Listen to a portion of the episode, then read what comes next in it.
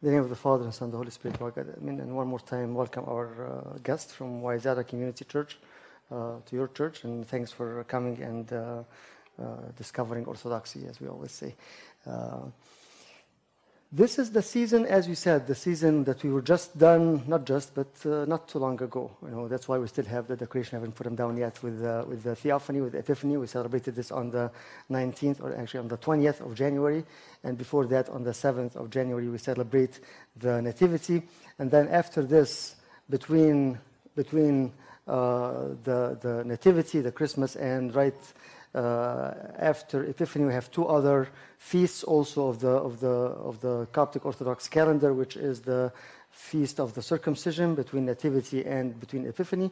And then after uh, Epiphany is the feast of the wedding of Cana of Galilee, the blessing of the Lord of the wedding of Cana of Galilee.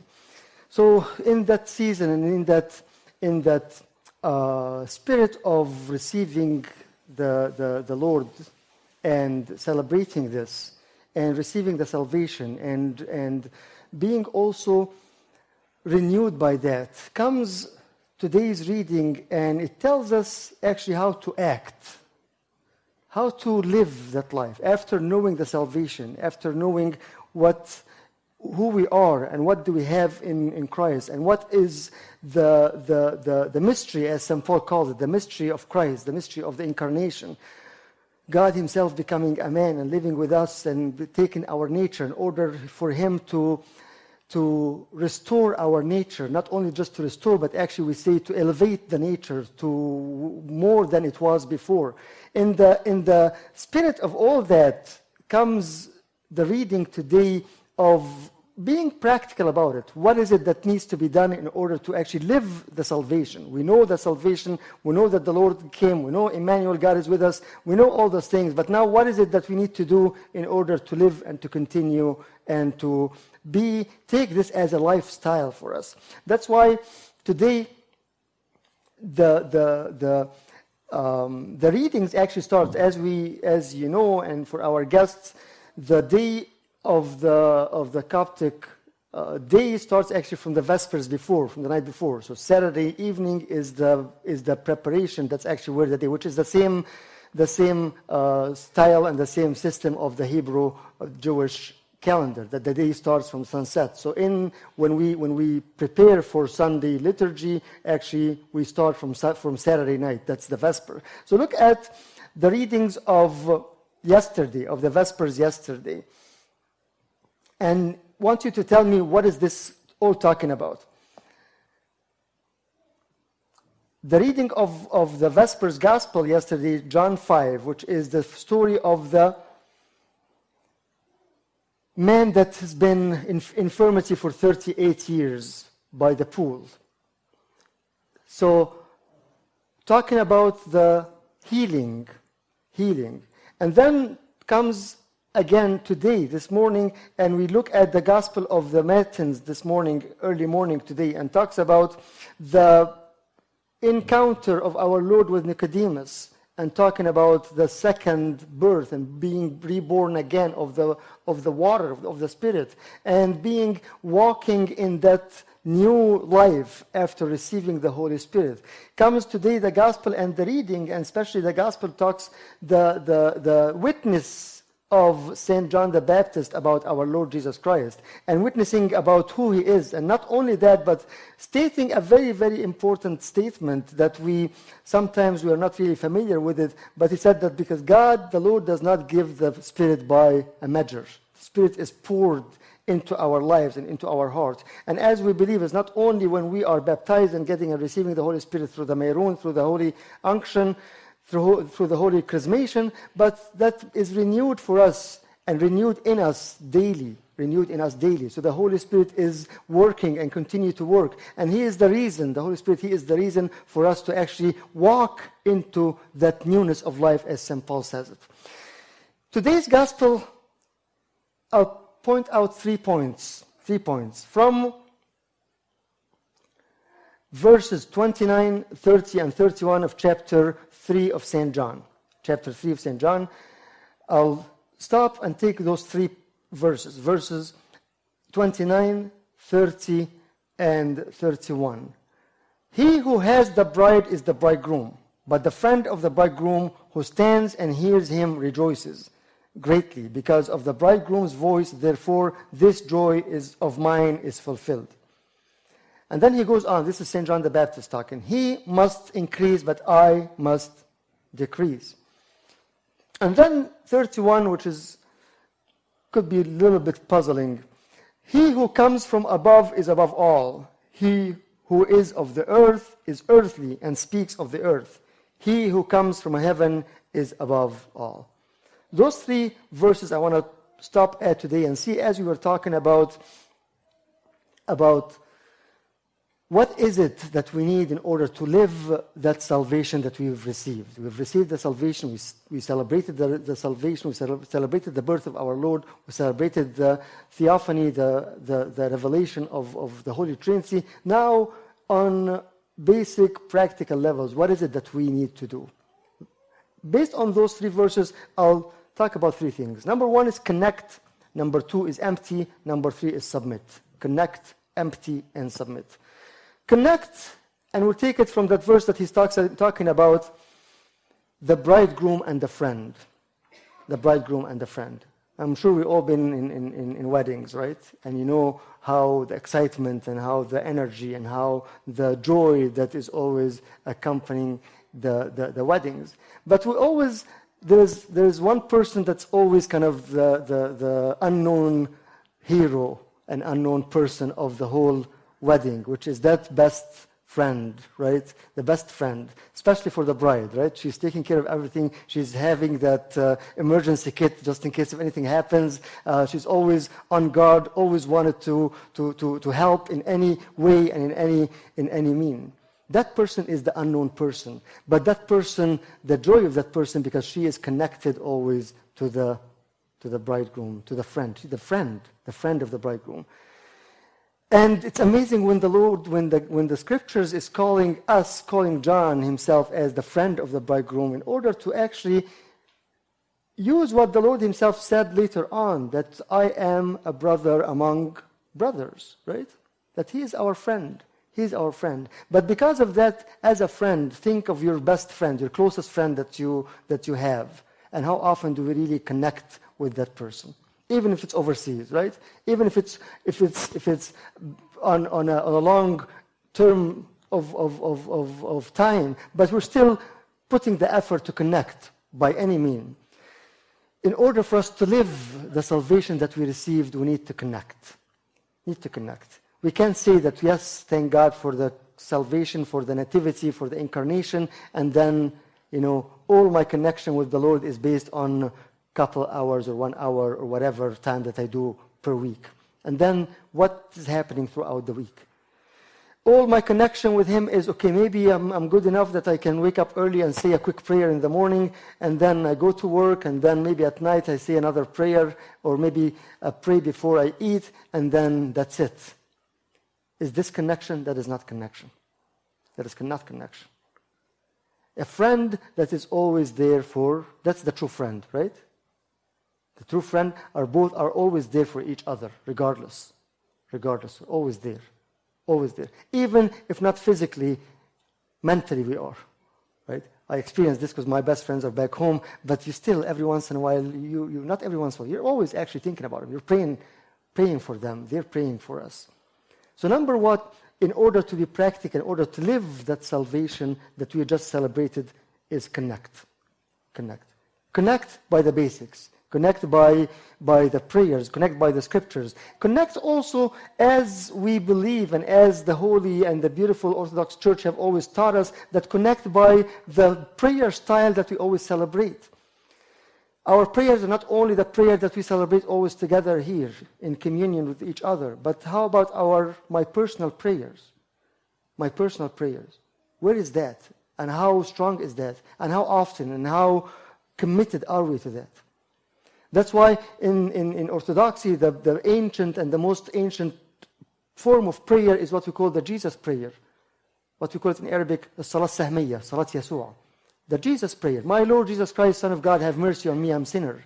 And as we hear from the church fathers that they repeated this and they talked about this and they ex- practiced this to the point that actually every breath that they're taking in, out, in and out, they are mentioning the name of the Lord. And that doesn't need any kind of special place or special time or anything. I can do the Jesus prayer as I'm praying, as I'm walking, as I'm driving, as I'm doing everything. But it's a way that the church fathers put it for us and gave it to us in order to continue and to be connected all the time with the Lord. Because once we disconnect, then that's the fall. Actually, that's what, that was the problem with Adam and Eve. St. Athanasius the Apostolic says that when they start to look inside and they disconnect from God, then they were vulnerable to the evil. It's not that they just came out of nowhere, they disconnected before. Before they were connected, they were always focusing on the Lord. Once they start to focus on themselves and disconnect, that was the start of the fall. And that's when the evil came and then the serpent came and they fell. So, number one is connect. And again, from the verse that we are the friend of the bridegroom. Number two is empty. The second verse that I'm talking about is He must increase, but I must decrease. That St. John the Baptist is talking about the Lord. He must increase, and I must decrease. And this is what we say about self emptiness, or as we talked maybe yesterday in the Bible study, kenosis in, in, in Greek. What, what do I mean by self emptiness? It means that I am not living for myself. When we are so much self centered that everything is around myself, then there is a problem. Then I don't see the other, I don't see the needs. Then salvation becomes just a concept, just something that I celebrate, just a season that I celebrate. But I'm not living that salvation every day. I'm not living the salvation that I'm living it for the others. For the others. As we believe, and as we said this before, that in Orthodoxy, my salvation is the salvation of the whole body of Christ. It's not just only me. I can do it in my own room and I don't worry about anybody else. No, I am part of the body of Christ. And if I'm of the, part of the body of Christ, if I am sick, the whole body is sick. Submit, Empty means living for Him, not living for myself. And that's what, what John the Baptist said. That said that He must increase and my I must decrease.